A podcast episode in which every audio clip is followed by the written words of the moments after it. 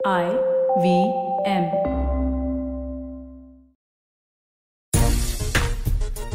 बड़ी पुरानी कहावत है कि देखन में छोटन लगे, घाव करे गंभीर, और रोहित शर्मा आजकल प्रेस कॉन्फ्रेंस में चला रहे हैं कुछ अलग तरह की तीर। नमस्कार, खेल नीति पर आपका स्वागत है। मैं हूँ राजीव मिश्रा। आज बात करेंगे सीरीज़ के पहले टी ट्वेंटी मुकाबले की, और टी ट्वेंटी मुकाबले से पहले रोहित शर्मा की प्रेस कॉन्फ्रेंस बड़ी इंटरेस्टिंग रही, खासतौर से कई इंपॉर्टेंट बातों पर उन्होंने मज़ाक भी किया, कुछ बातों पे बहुत सीरियस तरीके से उन्होंने बातचीत की और ऐसा लग रहा था कहीं ना कहीं कि विराट कोहली का अक्स रोहित शर्मा की प्रेस कॉन्फ्रेंस में नज़र आ रहा है, जिस तरह से वो दो टूक जवाब दे रहे थे और जिस तरह से उन्होंने अपनी टीम कॉम्बिनेशन के बारे में बातचीत की। तो पहला मुकाबला और इस मुकाबले को रोहित शर्मा ने बिल्कुल साफ़ कर दिया कि टी ट्वेंटी की तैयारी के लिहाज से वो हर तरह के एक्सपेरिमेंट करेंगे, हर तरह के कॉम्बिनेशन को यहाँ पर तलाशने की कोशिश करेंगे और ये भी कहा कि ईडन गार्डन में रोहित शर्मा को खेलना बहुत पसंद है। आपको बता दें, रोहित शर्मा ने अपना टेस्ट डेब्यू किया था ईडन गार्डन में और शतक लगाया था। वेस्ट इंडीज की टीम ही सामने थी। तो कुल मिलाकर वेस्ट इंडीज सामने एक बार फिर है और हम सभी उम्मीद कर रहे हैं कि वनडे सीरीज़ की तरह टी ट्वेंटी सीरीज़ में भी रोहित शर्मा अपने झंडे गाड़ेंगे और एक अलग तरीके का कॉम्बिनेशन जिसकी वो बात कर रहे हैं वो कॉम्बिनेशन हमें दिखाते नज़र आएँगे। प्रेस कॉन्फ्रेंस में बातचीत करेंगे। पहले टी ट्वेंटी मुकाबले पे बातचीत करेंगे। हमारे साथ निखिल भाई हैं अयाज भाई हैं। आप दोनों का बहुत बहुत स्वागत है अयाज सर और निखिल भाई। निखिल भाई वैसे तो आप अमेरिका पहुँच चुके हैं लेकिन ज़ाहिर सी बात है अमेरिका से भी आप खेल नीति पर हैं और खेल नीति पर अपनी जो रणनीति है या कूटनीति है उसके बारे में बातचीत करेंगे। ये पहला सवाल तो मेरे जहन में यही आता निखिल भाई, कि रोहित शर्मा की जो प्रेस कॉन्फ्रेंस है, क्या उसकी धमक, उसकी गूंज अमेरिका तक भी पहुँची है? जहाँ पर उन्होंने विराट कोहली को लेकर बहुत तल रैजों में कहा कि मीडिया वाले नहीं तय करेंगे कि विराट कोहली फॉर्म में है नहीं, वो बहुत अच्छे फॉर्म में है और आप लोग अगर रुक जाएँ तो वो रन बनाना शुरू कर देंगे। अब मेरा ये सवाल है, मीडिया वाले गेंदबाजी तो नहीं कर रहे हैं, कम से कम सवाल ही पूछ रहे हैं। सवाल ही पूछ रहे हैं, पर मुझे, राजीव खुशी इस बात की है एक कप्तान अपने पूर्व कप्तान को किस तरीके से दुनिया के सामने सपोर्ट कर रहा है? कि मेरे पास मेरा चैंपियन का खिलाड़ी ये है और वो एक इनिंग दूर है वापस मुकाबले जिताने से। तो पता चलता है कि ये जो नए कप्तान है टी ट्वेंटी विश्व कप की जो तैयारी है वो टीम की एकता चाहता है एकजुट होके टीम को संभाल के लेके जाना चाहता है। और पब्लिकली हम्म। और ज़ोर से ये आवाज़ दे रहा है तो पता चलता है और यही मैसेज जो है ड्रेसिंग रूम में जाता है इसीलिए कुछ मेरे ख्याल में महीना डेढ़ महीने पहले जब हम लोग बात कर रहे थे चर्चा कर रहे थे कि कप्तानी को लेके तब मैंने यही चीज़ भी कहा था कि रोहित शर्मा सही एक विकल्प होंगे सबसे बड़ा कारण मेरे को जो नज़र आया था कि इस खिलाड़ी ने कप्तान बनने के लिए सभी खिलाड़ियों से वो ड्रेसिंग रूम की इज़्ज़त जो है ना वो कमाई है हम्म। नहीं वो कमाई है वो सब जानते हैं युवा खिलाड़ी या जितने भी खिलाड़ी हैं कि ये एक ऐसा कप्तान रहेगा जो हमारे को पूरी तरीके से बैक करेगा। चाहे आपका फॉर्म हो या हर खिलाड़ी का टीम में क्या रोल हो अगर आप उस रोल के हिसाब से खेल रहे हैं और दुर्भाग्य से अगर आप उस किस्म के रन नहीं बना पाते या उस किस्म से आपकी परफॉर्मेंसेस नहीं रहती लेकिन कप्तान को पता है। कप्तान आपको पब्लिकली कभी ह्यूमिलेट नहीं होने देगा और आपको पूरी तरीके से बैक करेगा। तो ये एक बहुत बड़ा एक मुझे एक अच्छा ट्रेंड नज़र आया रोहित की कप्तानी में। आया सर आपने भी प्रेस कॉन्फ्रेंस सुनी होगी इक्कीस मिनट की प्रेस कॉन्फ्रेंस थी जहाँ पे और तमाम मुद्दों पे उन्होंने बातचीत की लेकिन सबसे ज़्यादा सुर्खियाँ उन्होंने बटोरी विराट को लेकर जो उन्होंने बयान दिया कि आप आप उनके बारे में बात करना बंद कर दें और रन बनाना शुरू कर देंगे। देखिए मेरे एक हाँ। अंदाज है रोहित शर्मा खुद का प्रेस कॉन्फ्रेंस में आते हैं उनका एक सेंस ऑफ़ ह्यूमर होता है जिस तरह से वो बातें करते हैं। और जिस मैं बिल्कुल सहमत हूँ निखिल से कि इस मौके पर बहुत ज़रूरी था कि शो ऑफ़ कॉन्फिडेंस बताए विराट के ऊपर। और ये पब्लिकली बताना बहुत ज़रूरी था। मीडिया का बहाना था ज़रूर, लेकिन जो ड्रेसिंग रूम तक मैसेज पहुँची, वो ज़्यादा इंपॉर्टेंट थी। क्योंकि आप ऐसे प्लेयर को इज़्ज़त ना दें तो ड्रेसिंग रूम में बहुत जल्द जो है, माहौल बदल सकता है। और ये बहुत अच्छा एक उनका स्टेटमेंट था कि ये भले ही डिफ्लेक्ट कर दिया और मीडिया को उन्होंने इल्ज़ाम लगा दिया कि आप लोग ज़्यादा बात करते हैं। लेकिन ये अटेंशन हटाने के लिए कि विराट कोहली को ये सब देखते रहेंगे और उन्हीं को उनकी उन्हीं को क्रिटिसाइज करते रहेंगे और इस हद तक पहुँचा है कि वो चालीस पचास भी बनाते हैं तो इस तरह से एक तरह से कहा जाता है कि फेल हो गए विराट। तो अटेंशन हटाना बहुत ज़रूरी था। अब ये है कि बाकी सब चुप रह जाए तो विराट का विराट के बल्ले को बोलना पड़ेगा। क्योंकि हम्म। अब जो है कैप्टन का सपोर्ट जो है होल हार्टेड सपोर्ट मिला है और मुझे लगता है कि एक्सपेरिमेंटेशन पे भी जो उन्होंने बात की ये बहुत अच्छा हम्म। था। एक, एक यानी साफ़ कर दिया है कि ये तीन टेस्ट टी ट्वेंटी मैचेस है उसके बाद श्रीलंका के खिलाफ है और फिर आईपीएल है। बहुत ज़्यादा मौके नहीं है क्योंकि हम्म, दस दस मेरे ख्याल से नौ दस महीने में वर्ल्ड टी ट्वेंटी खेले जाएगा। तो बहुत ज़रूरी है इंडिया को एक्सपेरिमेंटेशन भी करे और कंसोलिडेशन भी करे बल्कि दोनों ही टीम को वेस्ट इंडीज के लिए भी यही स्थिति है जो इंडिया के लिए है कि प्लेयर्स को आइडेंटिफाई करे और एक टीम जो है वो बनाए जो वर्ल्ड कप में कम्पीट कर सकती है क्योंकि ना भूले पिछले वर्ल्ड कप में दोनों ही टीम बुरी तरह से फ्लॉप हुई थी। निखिल भाई, कसार साहब ने आपके लिए संदेशा भेजा है कि अप्रिशिएट कर रहे हैं कि आप अमेरिका से जुड़ रहे हैं और मैं बहुत ज़्यादा अप्रिशिएट करूँगा जब लिमिचू आ जाएगी यहाँ पे। लिमिचू आ रही है सर। हंड्रेड टेन परसेंट लिमिचू आएगी। किसार साहब का बहुत बहुत धन्यवाद। ये सब आप लोगों का प्रेम है कि अमेरिका में होने के बावजूद भी कि मुझे खुशी इस बात की है कि हम अपने खेल नीति के जो शोज़ है वो मिस नहीं करना चाहते। क्योंकि जहाँ मर्ज़ी जो भी चर्चा हो अब आप सब हमारे परिवार का एक हिस्सा बन गए तो आइडिया हमारा यही है कि जो क्रिकेट की गहराइयाँ बारीकियाँ के बारे में जो बात करते हैं, दुनिया के कोई भी कोने में हम सब में से, जो हमारी टीम का कोई भी सदस्य रहेगा, वो आपके साथ जुड़ने की पूरी कोशिश करेगा। और आप एक एक एपिसोड निखिल भाई आपके साथ करेंगे कि अमेरिका में किस तरह क्रिकेट डेवलप हो रही है? और हम सब ये उम्मीद कर रहे हैं आने वाले समय में आप यूएस क्रिकेट बोर्ड की किसी भी तरह हेल्प कर पाए। क्योंकि हमारे खेल नीति के जो तमाम दर्शक हैं, आपको बता दें, जब यूएस में क्रिकेट शुरू नहीं हुई थी मुझे याद आ रहा है 2006 में तो एक टूर्नामेंट बहुत अच्छा ऑर्गेनाइज हुआ था, जिसने निखिल भाई एक तरह से सीईओ आप कह सकते हैं उस समय उस टूर्नामेंट के थे। कई दिग्गज खिलाड़ी देखे वो एलए पहुँचे थे और मुझे अभी भी याद है वीरेंद्र सहवाग की वापसी उस टूर्नामेंट से हुई थी। बहुत अच्छी उन्होंने बैटिंग की थी। वेस्ट इंडीज श्रीलंका और तमाम क्रिकेटर्स वहाँ पे थे।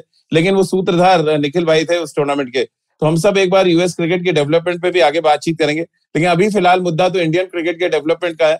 और आया सर, क्योंकि के राहुल अवेलेबल नहीं है। प्रेस कॉन्फ्रेंस में जब रोहित से पूछा गया तो कह रहे हैं कि हम अलग अलग तरीके के कॉम्बिनेशन देखेंगे क्योंकि हमारी निगाहें वर्ल्ड कप पर टिकी हैं और वाकई सही भी है क्योंकि अब से लगभग छह या सात महीने बच रहे हैं आपके टी ट्वेंटी वर्ल्ड कप के लिए।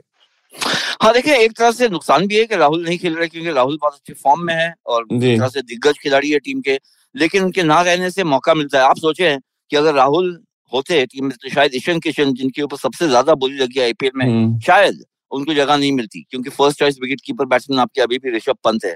तो राहुल हम्म। रोहित ओपन करते हैं और फिर विराट है फिर सूर्य कुमार यादव है और समझे जडेजा भी अगर आ जाते हैं तो फिर बहुत टाइट हो जाता है बैटिंग ऑर्डर। तो एक तरह से हम्म। राहुल का ना होना एक द्वार खोल दिया है ईशन किशन के लिए और मौका है।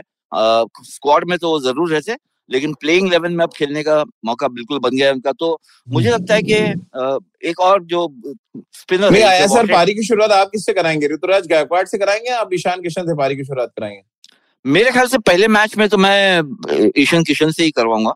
उनको इंटरनेशनल एक्सपीरियंस जो है थोड़ा सा ज़्यादा है। पंद्रह। करोड़ या बाएँ हाथ के इसलिए। दोनों चीज़ें। और ए, एक वॉशिंगटन सुंदर के ना होने से भी एक स्पिनर को खेलने का मौका मिलेगा। बिल्कुल। तो। तो एक एक इंजरीज है नुकसान होता है क्योंकि आपकी जो बैलेंस टीम आप सोच के उतर से पहली मैच में वो शायद ना हो लेकिन दूसरे जो प्लेयर्स स्क्वाड में उनको मौका बनता है कि वो आके अपना अपने क्रेडेंशियल्स को एस्टेब्लिश करे।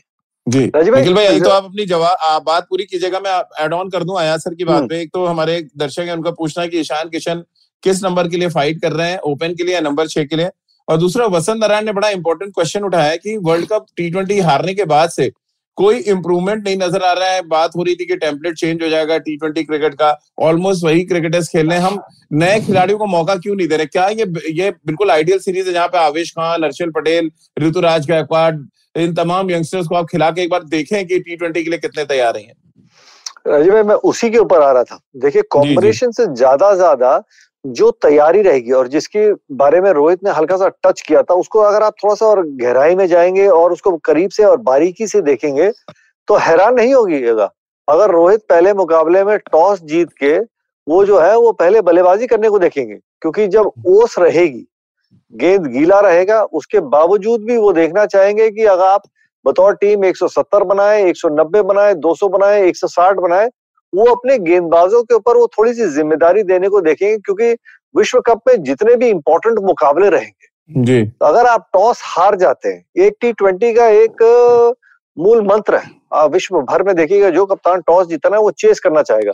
क्यों करना चाहेगा उसके ऊपर भी मैं आऊँगा लेकिन टॉस अगर हार हार जाते हैं और पहले बल्लेबाजी करते हैं। यानी कि आपके गेंदबाजों के ऊपर ज़िम्मेदारी रहेगी उस स्कोर को डिफेंड करना।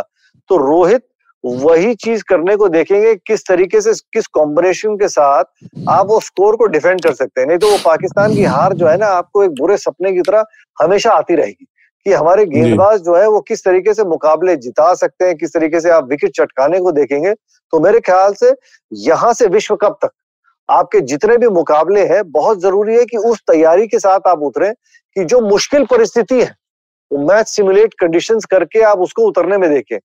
और रही बात की एक जो मूल मंत्र है हर टीम का जो वो टॉस जीती है टी ट्वेंटी में वो पहले गेंदबाजी करने का फैसला क्यों करती है? जब सामने वाली विपक्षी टीम जब एक स्कोर स्कोर बोर्ड पर लगा देती है चाहे वो 170 है 200 210 के ऊपर भी चला जाता है 20 ओवर की क्रिकेट में आप बैटिंग ऑर्डर चेंज करके आप अपने बतौर टीम गेंद मतलब गेयर बदल सकते हैं। और 20 ओवर की क्रिकेट में आपका दिन राजीव भाई बहुत ही ज़्यादा खराब होगा तो आपकी टीम ऑल आउट होती है। नहीं तो 120 गेंदों के फॉर्मेट में आप छह सात बैट्समैन खिला रहे हैं अगर पर बैट्समैन गेंदों का अनुमान भी लगा लेते हैं तो बड़ा रेयर केस एंड सिनारियो होता है कि एक टीम जो है वो ऑल आउट हो जाती है। इसीलिए सभी टीमें चेस करना चाहती हैं कि उनको पता रहता है यार स्कोर बोर्ड में स्कोर क्या चेस करना है? तो आप बैटिंग ऑर्डर बदल सकते हैं। लेकिन सर वेस्ट इंडीज से दिक्कत ये कि पचास ओवर की क्रिकेट भी बीस ओवर की तरह वो खेलते हैं और बीस ओवर की क्रिकेट भी बीस ओवर की तरह खेलते हैं। तो पिछले मैं उनकी वनडे सीरीज़ देख रहा था करीब कई मैचेस हो गए जहाँ पर वेस्ट इंडीज जो है पचास ओवर नहीं खेल पाई। अब उनके लिए उनका फेवरेट फॉर्मेट है जहाँ पे वो खेलेंगे। लेकिन पहले क्योंकि इंडियन टीम की बात हो रही है तो एक चीज़ एक डर तो कम से कम हिंदुस्तान के सामने नहीं होगा क्योंकि पिछले पाँच साल से हम कोई टी ट्वेंटी सीरीज़ उनसे नहीं हारे हैं। और ईडन गार्डन में हमने चार मैच उनके अगेंस्ट खेला है जिसमें तीन मैच हमने जीते हैं।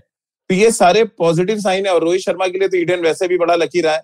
डेब्यू टेस्ट मैच और आपको ये असर याद होगा एक सौ साठ रन के एक सौ सड़सठ रन शायद उन्होंने बनाए थे डेब्यू टेस्ट मैच में वेस्ट इंडीज के अगेंस्ट जी। जी हाँ मैंने मैं उस मैच में कमेंट्री कर रहा था। उस सीरीज़ में बहुत ज़बरदस्त फॉर्म में थे। मुंबई में भी उन्होंने रन बनाए थे। तो बहुत ये अच्छा सचिन की शायद रिटायरमेंट सीरीज़ थी रिटायरमेंट रिटायरमेंट के मैच में रोहित ने सेंचुरी बनाई थी। और बहुत अच्छा बहुत अच्छा आगाज़ हुआ था उनका टेस्ट करियर का। उसके बाद बीच में थोड़ा सा लड़खड़ा है फिर वापस आए और ज़बरदस्त तरीके से आए बहरहाल जहाँ तक वेस्ट इंडीज का सवाल है आंकड़े जो है बिल्कुल इंडिया को सपोर्ट करते हैं। लेकिन जैसे आपने भी कहा और मैं भी जानता हूँ और सब जानते हैं कि अगर किसी फॉर्मेट में वेस्ट इंडीज बहुत ज़्यादा खत, खतरनाक बनती है वो है टी ट्वेंटी में।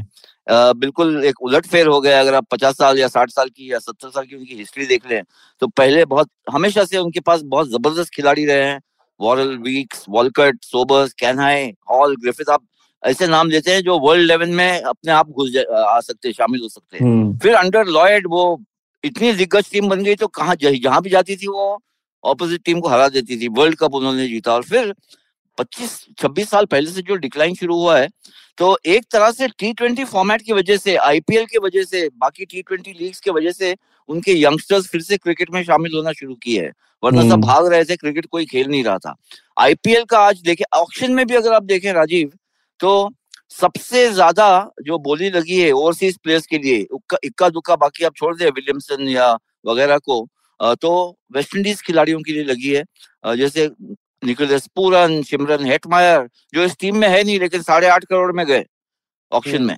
हम्म। तो वेस्ट इंडीज प्लेयर्स का इस वजह से डिमांड है क्योंकि उनके पास परफॉर्मेंस है। दो बार वर्ल्ड कप जीते हुए है। फ़िलहाल फॉर्म हल्का है। इंडिया की तरह वर्ल्ड कप में अच्छा नहीं परफॉर्म किया था यूएई में। लेकिन इस फॉर्मेट में कहीं ना कहीं क्योंकि टेस्ट फॉर्मेट में तो बिल्कुल बिखर सी गई है टीम वनडे में स्ट्रगल कर रही है। लेकिन मजबूती अगर है तो टी ट्वेंटी फॉर्मेट में है। तो मुझे हम्म। लगता है कि अगर चुनौती है इंडिया के लिए और एक तरह से एक वार्निंग भी है कि आप इनको हल्के में नहीं ले सकते क्योंकि पैक्ट विद ऑलराउंडर्स है। आप देखें अकील हम्म। हुसैन जो मैं सोचा था कि बहुत इजीली ऑप्शन में बिक जाएँगी बहुत हाँ, मैंने भी सोचा कम्पीट करेगी। वो और वो आते हैं नंबर नौ दस पर वो भी फेबियन एलन जो बेस प्राइस पे गए ये आके बैटिंग भी करते हैं लंबे हिट्स भी लगाते हैं। इनके पास पावर हिटर्स बहुत ज़्यादा है। और इसीलिए खतरा जो है सामने वाली टीम को उसका अंत नहीं होता है। नंबर टेल एंडर्स तक वो बैटिंग कर लेते हैं बॉलिंग कर लेते हैं चार पाँच छह खिला छह खिलाड़ी आपके पास है जो बॉलिंग कर लेते हैं। और एक दो प्लेयर अगर फॉर्म में आ गए जैसे पोलार्ड और पूरन तो बहुत ज़्यादा उनका इम्पैक्ट बनता है। तो चलिए इसी नोट पे एक ब्रेक लेते हैं। ब्रेक के बाद वापस आएँगे विराट कोहली के फॉर्म पे बातचीत करेंगे। क्या दोनों स्पिनर्स भारतीय टीम खिलाएगी? क्योंकि रोहित ने ज़िक्र तो किया दोनों स्पिनर्स का लेकिन साथ में ये भी उन्होंने कह दिया कि लोअर ऑर्डर में उन्होंने ऐसे उन्हें ऐसे गेंदबाज चाहिए जो रन भी बना सके। तो चित भी मेरी, पट भी मेरी वाली कहावत लेकर रोहित उतर रहे हैं मैदान पे। इस पे भी आगे बातचीत करेंगे। एक छोटा सा ब्रेक लेते हैं, तुरंत हाजिर होते हैं।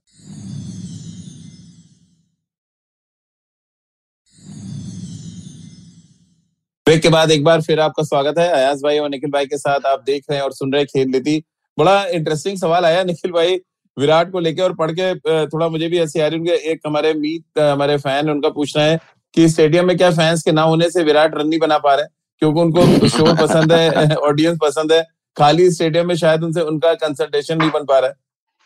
ये बड़ा अच्छा सवाल है। इसमें मतलब हम लोग हँसी मज़ाक कर रहे हैं लेकिन ये बड़ा इंपॉर्टेंट सवाल है। क्योंकि हाँ। एक खिलाड़ी जब आप देखेंगे जब वो चौका लगाता था या छक्का लगाता था वो तालियों की जब गूंज होती थी गरगराहट और वो शोर उस एनर्जी उस ऊर्जा से वो फ़ीड करता था। और उसका खेल जो है और निखर के आता था। जब आप खाली स्टेडियम में चौका लगाते हैं तो कई खिलाड़ी जो वो कॉन्सेंट्रेशन में फ़र्क पड़ सकता है। मैं ये नहीं कह रहा कि विराट के साथ ये हो रहा है लेकिन एक खिलाड़ी जो मुझे मालूम है वो क्राउड की एनर्जी से वो अपनी ताकत लेता था शायद हम्म। थोड़ा सा फ़र्क ज़रूर पड़ा हो। इसमें बड़ा मुश्किल रहता है नहीं तो आप फ़र्क देखिए ना।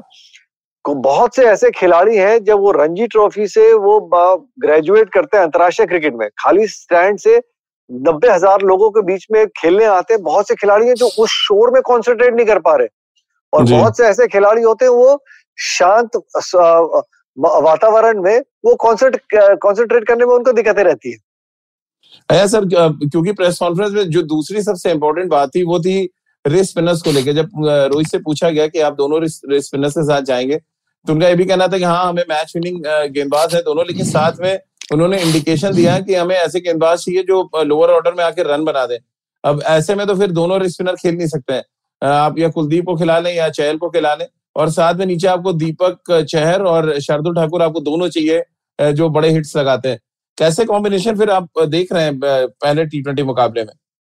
देखिए मेरे ख्याल से दोनों ही स्क्वाड में है तो कोशिश यही थी कि दोनों रिस्क स्पिनर्स को खिलाए। लेकिन हम्म। जैसा आपने बताया ये बिल्कुल सही है कि अगर आजकल ऐसा है कि आपके नंबर दस और ग्यारह भी कुछ रन नहीं बनाते तो वो हैंडीकैप बन जाता है। कहीं ना कहीं इच्छा तो यह है, या पर्पस या जो कोशिश ये है कि वो दस, बारह, पंद्रह रन देने के लायक हो। अगर वो भी नहीं दें तो फिर एक एक तरह से उनके अगेंस्ट जो है टिक मार्क जो है वो रेड कलर का हो जाता है कि ये शायद इनको नहीं खिलाना चाहिए। अब ये देखना है, क्योंकि वॉशिंगटन सुंदर भी नहीं है, वो वो बैटिंग भी कर लेते हैं ऑफ़ स्पिनर भी है। रविंद्र जडेजा अगर होते तो फिर वो तो जेन्युइन ऑलराउंडर है। तो इनके ना होने से आ, शायद कोशिश होगी या डेफिनेटली दोनों स्पिनर्स एक मैच तो खेलेंगे साथ में। लेकिन ओवरऑल जो है ये तो अच्छी बात है कि दीपक चहर और शार्दुल ठाकुर दोनों ही ने रन बनाना शुरू कर दिया है। तो अपने आप को एक्चुअली उनका उनका दर्जा और ऊँचा बढ़ गया है व्हाइट बॉल क्रिकेट में क्योंकि वो रन भी देते हैं। शार्दुल तो खैर टेस्ट मैचेस में भी रन बनाए हैं।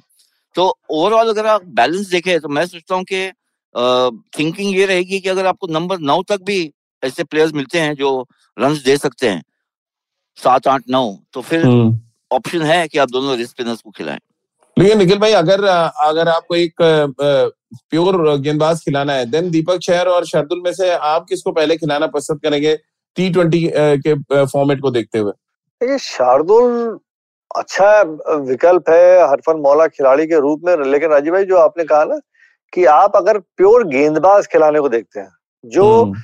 दीपक चहर की एक ताकत है। उनकी जितनी विकेट्स है वो पहले छह ओवर में चटकाते हैं क्योंकि उनका नया बॉल हम्म। जिस तरीके से चलता है हाँ, उन्होंने नई बॉल से विकेट लिया पहले छह जी।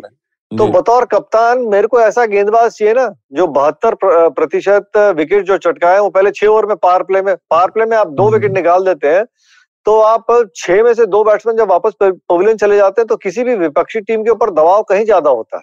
तो मैं तो दीपक शहर को ही खिलाऊँगा और बड़ा एक इंटरेस्टिंग आंकड़ा है क्योंकि आपको आंकड़ों में इतनी रुचि रहती है। सात नंबर का बैट्समैन जो है ना राजीव भाई अमूमन औसतन दस या ग्यारह गेंदों से ज़्यादा खेलता नहीं है। लेकिन आप हाँ, पाँचवें हाँ। गेंदबाज के विकल्प में चौबीस गेंदे या छठे गेंदबाज के विकल्प में आप अगर उनसे दो ओवर या तीन ओवर निकलवा लेते हैं तो तुलना करेंगे तो वो एक बेहतर विकल्प है। तो जो आप अभी कह रहे थे ना कि आप एक बैट्समैन जो नंबर नौ पे नंबर दस पे जाके मुझे दस पंद्रह रन दे दे लेकिन वो दस पंद्रह रन तो तब आपके ज़रूरी रहेंगे कि पहले छह बैट्समैन आपको मुकाबले में इतने करीब लेके जाए। बिल्कुल। अगर आप एक गेंदबाज से भी चाहेंगे कि वो नीचे जाके पंद्रह बीस रन बनाए तो भैया मुकाबला नहीं जीत पाएँगे। रोहित शर्मा रोहित शर्मा को आया सर एक डर भी है टिलेंडर्स के साथ साथ कि आईपीएल का ऑप्शन को भूल जाएँ और वेस्ट इंडीज सीरीज़ पे मन लगाएँ। अब ये इसका कहने का क्या मतलब है? जिन खिलाड़ियों को कम पैसे मिले क्या उनका मन नहीं लगेगा वेस्ट इंडीज के खिलाफ टी ट्वेंटी सीरीज़ में? नहीं कम मिले ज़्यादा मिले ज़्यादा मिले तो दिमाग सर जो है वो चक्रा भी बड़ा बड़ा इम्पोर्टेंट है जो उन्होंने कहा है। जी। इम्पोर्टेंट है क्योंकि लगातार ऑप्शन के तुरंत बाद ये सीरीज़ आई है। तो कुछ प्लेयर्स डर है कि वो हवा में चल रहे होंगे कुछ ऐसे है कि बिल्कुल बेचारे रेंग रहे होंगे ज़मीन पे क्योंकि उनकी बोली सही नहीं लगी है। तो ये दोनों ही चीज़ें जो है, आज उनका कहने का मतलब ये है कि कुछ अच्छे मेंटल स्पेस में रहे। क्योंकि वेस्ट इंडीज की टीम जैसे पहले हमने बात की कि आप चैलेंजिंग साइड है, क्योंकि उनका टी ट्वेंटी रिकॉर्ड या टी ट्वेंटी परफॉर्मेंसेज बहुत अच्छा रहा है। तो मेरे ख्याल से रोहित शर्मा का यही है कि आप एक संतुलन रखें, जो भी आप ऑप्शन में, जो आपके साथ, जो आपका हाल हुआ है, उसको भूल जाए। यहाँ पर सबसे इम्पोर्टेंट चीज़ है वेस्ट इंडीज को हराना। जी निखिल भाई रोमन पावल को लेके कल मैं समा भाई से बात कर रहा था बड़े एक्साइटेड थे कि डेली कैपिटल्स ने उनको लिया। बहुत बड़े फिनिशर के तौर पे उनको देखा जा रहा है। आ, कल वो ये भी कह रहे थे कि मेरी निगाहें तो वेस्ट इंडीज से कई खिलाड़ियों पे टिकी होंगे बिकॉज़ ऑफ़ जो ऑप्शन में इतना ज़्यादा पैसा गया है वेस्ट इंडीज को। क्या रोमन पावल एक बड़ा खतरा देख रहे हैं इस समय जो भी वेस्ट इंडीज की टीम खेल खेल रही है उसमें? रिसेंटली उन्होंने एक सौ भी किया है टी ट्वेंटी में। जी जिस तरीके का वो खिलाड़ी है और जिस तरीके से मुकाबले जिता के फिनिश करता है। वो एक अद्भुत कला है आप जिसको कह सकते हैं जो गेम को चलाना जानता हो और किस तरीके से गियर बदल के मुकाबले जिताता हो तो उसकी आप मतलब हमेशा एक वो मूल्य रहेगा वो वैल्यू रहेगी। अब हम लोग जिस तरीके से चर्चा कर रहे थे ये ऑप्शन से पहले ओडिन स्मिथ भारी गेंद हाँ। डालते हैं और नीचे आके वो बड़े बड़े छक्के लगाते हैं। और वो एक ऐसा बल्लेबाज है कि आप उनको पिंच हिटर के रूप में भी आप उनका इस्तेमाल कर सकते हैं। तो पावल क्योंकि वो मुकाबले खत्म करते हैं आप देखिए इस ऑप्शन में भी किन खिलाड़ियों को मूल ज़्यादा मिली है उन खिलाड़ियों को मूल ज़्यादा मिली है जो मुकाबले खत्म करते हैं आप शाहरुख खान को देखिए जिस तरीके से हम्म। उनका वो डोमेस्टिक क्रिकेट में परफॉर्मेंस रहा है मुकाबले जिताते आए और टीएनपीएल में भी जिस तरीके से उनका परफॉर्मेंसेज रहा है मेरे लिए जो मध्य क्रम का बैट्समैन है जो मुकाबले जिताता है वो शायद ज़्यादा खतरनाक है एक सलामी बल्लेबाज के तौर पे क्योंकि एक सलामी हम्म। बल्लेबाज अमूमन आप देखते हैं गेम को सेटअप करता है बड़े अच्छे से। लेकिन नीचे आके जो सारा दबाव सोख करता है, ज़िम्मेदारी के साथ बैटिंग करता है, मुकाबले जिताता है, वो आपका मध्य क्रम है। और मध्य क्रम भी अगर आप परसेंटेज के हिसाब से देखेंगे, कहीं ज़्यादा परसेंटेज है मध्य क्रम के बल्लेबाज जो मुकाबले जिता भी रहे बिल्कुल। और यहाँ सर, मैं इंडियन टीम की अगर मिडिल ऑर्डर की बात करूँ, रोमन पावल तो चलिए वहाँ से खतरा हो गया। मिडिल ऑर्डर आपको खिलाना एक बड़ा चैलेंज होगा, क्योंकि सूर्य कुमार यादव है आपके पास, श्रेयस अय्यर है। फिर वेंकटेश अय्यर को भी आपको चेक करना है। क्या आइडियल सिनारियो आप देख रहे हैं? चलिए ईशान रोहित विराट तीन तो आप हमारे सेट हैं। देन पाँचवें नंबर पे ऋषभ पंत भी सेट है। आप सूर्य कुमार यादव और श्रेयस अय्यर में से कौन? वेंकटेश अय्यर और दीपक हुड्डा आपके पास दो ऑलराउंडर्स हैं। फिर बॉलर्स की एक लंबी फेरिस्त है। कैसे आप चुनेंगे? थोड़ा चैलेंजिंग है रोहित शर्मा के लिए पहला टी ट्वेंटी बहुत ज़्यादा चैलेंजिंग है मेरे ख्याल से क्योंकि अगर आपका जो ऑब्जेक्टिव है कि आपको ज़्यादा से ज़्यादा प्लेयर्स ट्राई करना है जैसा उन्होंने कहा एक्सपेरिमेंट करना है तो ड्राविड और रोहित दोनों के लिए एक कौन से ग्यारह का कॉम्बिनेशन बनाना है? क्योंकि कोशिश सिर्फ़ एक्सपेरिमेंटेशन की नहीं है मैचेस जीतने की भी आप सीरीज़ नहीं तो है हारना नहीं चाहेंगे। तो तीन मैचेस है आपके पास और मैं मानता हूँ तीन के बाद श्रीलंका के तीन भी आप गिन लें तो ये छह मैचेस में लगभग सब प्लेयर्स को ट्राई किया जाएगा। इसमें से सात आठ या छह सात जो है वो कांस्टेंट रहेंगे क्योंकि वो आपकी कोर टीम है और उनसे उम्मीद की जाएगी कि वो मैचेस जिताए क्योंकि सीरीज़ आपको दोनों जीती और एक विनिंग मोमेंटम बनाए। वर्ल्ड कप में पहुँचने से पहले कि टीम का कॉन्फिडेंस लेवल हाई हो सब अच्छे अपने ग्रूव में हो एक तालमेल अच्छा हो आपस में प्लेयर्स का। तो ये एक्सपेरिमेंट जैसा मैंने कहा एक्सपेरिमेंटेशन और कंसोलिडेशन दोनों साथ साथ चलेगा और मुझे लगता है कि पूरे स्क्वाड को ये छह मैचेस में तैयार किया जाएगा एक्सपोजर देके अब ये है कि पहले कौन खेलता है इसके बाद कौन खेलेगा ये is a matter of detailing लेकिन सब प्लेयर्स को मौके तो मिलेंगे। निखिल भाई क्योंकि श्रेयस अय्यर ने आखिरी वनडे में रन बनाए सूर्य कुमार ने दोनों मैच में कंट्रीब्यूट किया बहुत अच्छा। थोड़ा चैलेंजिंग होगा आप किसको ड्रॉप करते हैं और खासतौर से क्योंकि अगर आप वर्ल्ड कप के लिहाज से देख रहे हैं जैसे अयाज सर ने कहा तो पहली कोर टीम की तस्वीर तो आप दिखाएँगे कि ये हमारी कोर है उसके बाद एक्सपेरिमेंट शुरू होंगे। तो क्या उस कोर टीम में आप सूर्य कुमार यादव को देख रहे हैं या श्रेयस अय्यर को देख रहे हैं? राजीव भाई रोल्स के ऊपर। मेरे लिए अगर मैं उस ड्रेसिंग रूम में रहता मेरे लिए रोल्स आइडेंटिफिकेशन रहती है और टी ट्वेंटी एक ऐसा फॉर्मेट है कि आप देखते हैं कि मेरे मैच विनर कौन है और मेरे कंसिस्टेंट प्लेयर कौन से हैं जो मैं उनका इस्तेमाल करना चाहूँगा। अगर मेरे दो सलामी बल्लेबाज है, उनमें से एक एक्सफैक्टर प्लेयर है, जिसकी 140 से अधिक की स्ट्राइक रेट है। तीन नंबर पे आपका मैच विनर है, विराट कोहली। वो अपना रोल अदा करेंगे। विराट कोहली के साथ आप अगर सूर्य कुमार यादव को रखते हैं अपने साथ वो गेम को अच्छे से चलाएँगे। ज़्यादा से ज़्यादा स्ट्राइक देने को देखेंगे विराट के हम्म। साथ। और अगर वो चार नंबर पे बैटिंग करते हैं तो आपके पास एक और ट्रंप कार्ड के रूप में एक्स फैक्टर प्लेयर वो ऋषभ पंत है। जिस तरीके से वो अकेले मुकाबले जिता सकते हैं। तो आपके पास एक मध्य क्रम में एक ऐसा बैट्समैन है जो शीट एंकरमैन का रोल अदा कर सकता है। मैं समझ सकता हूँ कि बहुत हम्म। लोग कहेंगे टी ट्वेंटी में आपको शीट एंकरमैन की क्या ज़रूरत है लेकिन ये वो ऐसा शीट एंकर मैन है कि जो आपको 120 130 के स्ट्राइक रेट से वो रन बनाता है और ज़रूरत पड़ती है तो फिर वो स्ट्राइक हम्म। रेट और बेहतर होती है। क्योंकि एक दिवसीय क्रिकेट में उनका बड़ा अच्छा एक रिकॉर्ड है विश्व के शायद दूसरे ऐसे खिलाड़ी हैं जिन्होंने छह इनिंग में हर इनिंग में तीस से अधिक का स्कोर बनाया। उनका कोई भी स्कोर तीस से कम का नहीं है। तो उस तरीके का ये कंसिस्टेंट खिलाड़ी है। मेरे लिए मैं उनको और मौके देना चाहूँगा उनको ग्यारह का हिस्सा बनाऊँगा क्योंकि वो गेम अवेयरनेस गेम सिचुएशन पढ़ना वो बखूबी समझते हैं। आप बड़ा रेयरली देखते हैं कि वो कोई खराब शॉट खेल के आउट हो रहे हैं या गंदा शॉट खेल हम्म। के आउट हो रहे हैं वो गेम की सिचुएशन को बहुत अच्छी तरीके से पढ़ते हैं। आया सर क्योंकि सवाल सबसे ज़्यादा कहें सजेशन सबसे ज़्यादा जो सूर्य कुमार यादव को बहुत ज़्यादा वोट मिले हैं कि आप उनको पहले कोर टीम में रखें क्योंकि वो आइडियल बैट्समैन है टी ट्वेंटी जैसा निखिल भाई कह रहे हैं। और साथ में कुछ सवाल है हमारे पावर प्ले की जो हमारी रणनीति रहती है हम ऑल आउट नहीं जाते टी ट्वेंटी फॉर्मेट में जिसकी वजह से हम बाकी टीमों से बहुत पीछे हैं। या ऑल आउट जाने के लिए तो फिर रोहित को भी जाके वहाँ पे शीट एंकर नहीं, बल्कि आपको जाके ऑल आउट अटैक करना पड़ेगा। क्योंकि छत्तीस गेंदें बड़ी इंपॉर्टेंट होती हैं टी ट्वेंटी फॉर्मेट में कैसे आप देखते हैं ये ये जो वॉ एक चलता है, एक गुफअप होता है हमें छत्तीस हम पहले छह ओवर में अक्सर मैच हार जाते हैं। कैसे ठीक करेंगे इसको? देखिए मेरे ख्याल से ये बात बहुत हुई है कि टेम्पलेट चेंज करना है। यार टेम्पलेट चेंज करने का मतलब नहीं कि आप प्लेयर्स भी चेंज करें। नेसेसरी हाँ। नहीं है। हाँ। अब वही प्लेयर्स हो लेकिन आपकी जो टेम्पलेट चेंज करनी है लेकिन रणनीति आप चेंज करेंगे कि पहले छह ओवर में आपका अप्रोच क्या रहेगा? या विकेट जाती है तो फिर किस तरह से आप कंसोलिडेट करेंगे? अगर दो विकेट गिर जाती है पावर प्ले में तो फिर कौन सा प्लेयर क्या रोल जैसा निखिल हमेशा से एम्फोसाइज कर रहे हैं कि रोल क्या है प्लेयर्स का वो बहुत शार्प डिफाइन शार्पली डिफाइन करना पड़ेगा। और मेरे ख्याल से जहाँ तक पावर प्ले का सवाल है डेफिनेटली ईशान किशन हो या ऋतुराज हो उनका कंट्रीब्यूशन बहुत ज़्यादा इंपॉर्टेंट बनता है कि देखने के लिए कि किस तरह से वो खेल रहे हैं परखने के लिए। लेकिन रोहित और उसके बाद विराट इनका भी रोल बहुत रोहित तो खैर अच्छे फॉर्म में है कैप्टन भी है। कैप्टनसी से उनका क्या अप्रोच रहता है एज अ कैप्टन ये देखना ज़रूरी है। और विराट का तो खैर जस्ट बल्ला बोले तो बहुत बहुत बड़ी बात हो जाएगी इंडियन टीम के लिए फ़िलहाल। जिस तरह से अगर उनके उनके बल्ले से रन आते हैं तो एक एक क्या, बल्कि मैं मानता हूँ दो तीन लेवल टीम का जो है दर्जा बढ़ जाएगा। लेकिन निखिल भाई, परेशानी ऋषभ पंत के फॉर्म को लेके भी है, वो टेस्ट क्रिकेट में बहुत अच्छा कर रहे हैं बट व्हाइट बॉल क्रिकेट में वो अप टू द मार्क नहीं है मतलब तीस से नीचे एवरेज है स्ट्राइक रेट बहुत अच्छा नहीं होता है, और इनकंसिस्टेंट है बहुत ज़्यादा, खासतौर से टी ट्वेंटी फॉर्मेट में। ओवर अटैक करते हैं, या आप क्या रीजन देख रहे हैं, और ये सीरीज़ ऋषभ पंत जैसे मैच विनर्स के लिए कितनी इंपॉर्टेंट है? देखिए इंपॉर्टेंट है इसमें कोई दो राय नहीं है क्योंकि आप विश्व कप की तैयारी कर रहे हैं अगर आपको एक रोल दिया गया है उसके ऊपर आप खरा उतरना चाहते हैं मुकाबले आप जिताना चाहते हैं मेरे लिए हम्म। वो शॉर्ट सिलेक्शन के ऊपर है और एक वो मानसिक सोच है कि आप अपनी विकेट की अहमियत और जब जिस समय आप बल्लेबाजी करने जा रहे हैं उस समय गेम की सिचुएशन क्या है वो अवेयरनेस क्या हम्म। है और थोड़ा सा एक कैलकुलेशन अगर वो ये कर ले कि जब वो जब कोई खिलाड़ी आउट होता है बड़ा स्कोरबोर्ड पर नज़र आता है कि आपको नज़र आता है कि अभी कौन कौन से गेंदबाजों को क्या क्या ओवर बचे हुए हैं।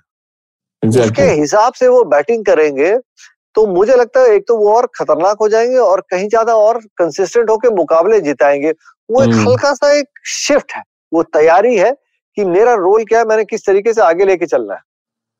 निखिल भाई मेंटोर की तरह बहुत अच्छी तरह समझाते हो और मुझे लग रहा है आने वाले टाइम में कोई ना कोई आईपीएल फ्रेंचाइजी ज़रूर अगर खेलती देख रहा है तो वो समझ सकता है कि बहुत बारीकी से वो हर चीज़ को समझाते हैं और समझाने का सलीका है वो बहुत बेहतरीन है। बहुत बहुत शुक्रिया निखिल भाई और अपने तमाम जो दर्शक है व्यूवर्स उनको बता दें कि खेल नीति गिव अवे के जो हमने एक कॉन्टेस्ट शुरू किया है खेल नीति पी के हमारे ट्विटर प्लेटफॉर्म पे। उसके पहले विनर हैं प्रशांत चीना और उनको एक बैट मिलता है, सबा करीम का साइन किया हुआ और बॉल मिलती है निखिल भाई की साइन हुई।